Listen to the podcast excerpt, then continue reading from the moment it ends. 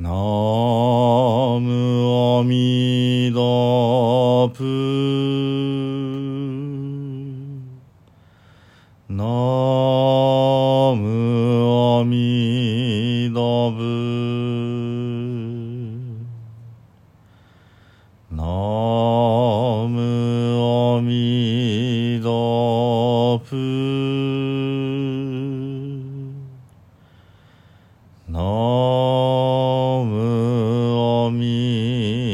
ミダブ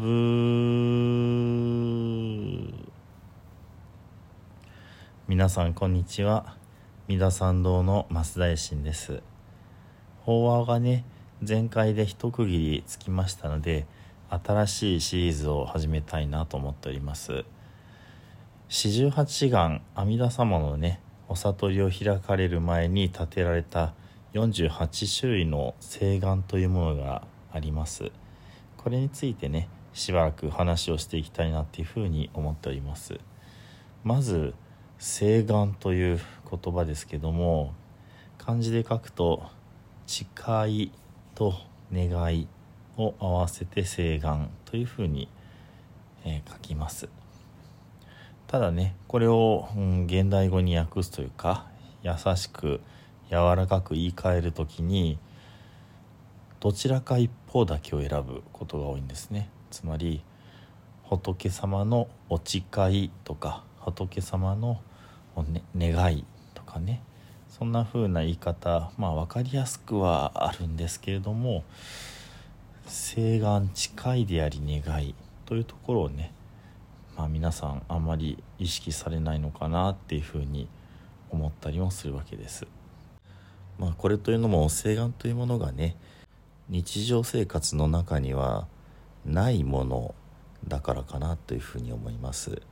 仏教を学んでいる人でしたら当然誓願という言葉はご存知だとは思うんですがえ菩薩様が起こすべき、まあ、4つのね、えー誓願というものがあります。これが全ての菩薩様に通じるということで、えー全ての願いで双願芸なんて言われたりしますけれども主情無変誓願と生きとし生けるものを必ず救うという誓願。そして煩悩無変誓願断。全ての煩悩迷いを断ち切るという誓願。そして訪問無人誓願地。仏法の教えというものをね学び尽くすという誓願。そして無常菩提誓願書。これ以上ない悟りつまり仏の悟りを得る得たいという誓願このいずれもがどれも途方もない果てしもないものであってそれはご立派な菩薩様が成し得ることで、まあ、私のような凡夫には関係がないというかね私には到底できないというかねそういうところにどうしても立ってしまいがちかなというふうに思うわけですね。この誓いというのはしなければならないマストなんですね。対して、えー、願願いの方はこうありたいこうしたいこれは、まあ、希望ですので、まあ、want とか hope とか may とかそういった感じでこの誓いの義務に対して願いはただのこう、まあ、望みだみたいなねでもう少し言えば誓いの方は意思でもって決意をするわけですが願いの方は感情気持ちでもって、えーそっちに、まあ、おのずと足が向くというかねそういう、まあ、日常の中では誓いと願いって別ですしそういう違いがあるかと思います。これつまりですねこの修行していくにあたってある程度高い境地になると誓願というものが出てくるということだと思うんですね。つまりえ誓いでありかつ願いであるものしなければいけないししたいもの。もっと言えば責任に目覚めるというかね自分はあこれをしなければいけなかったんだ。ってそして自分はこれをやることこそが、まあ、自分の命を懸けての目標だったんだっていうふうな感じでこの自分の義務と自分の理想目標ということがおのずと一致してくる境地これが請願ではないかなというふうに思うわけです。私たちの日常の中で請願に最も近いと、まあ、私が勝手にね思っているのは例えば自分にね子供がいて子供を、え、守らなければならない。そして子供を守りたい。こういうふうに自分の責任というものを自覚した時にもうそれしか道がないというかねそういった非常に強い決意であったり強い願望であったりこういったことが一致してくるのがね請願ではないかな。ですから菩薩様が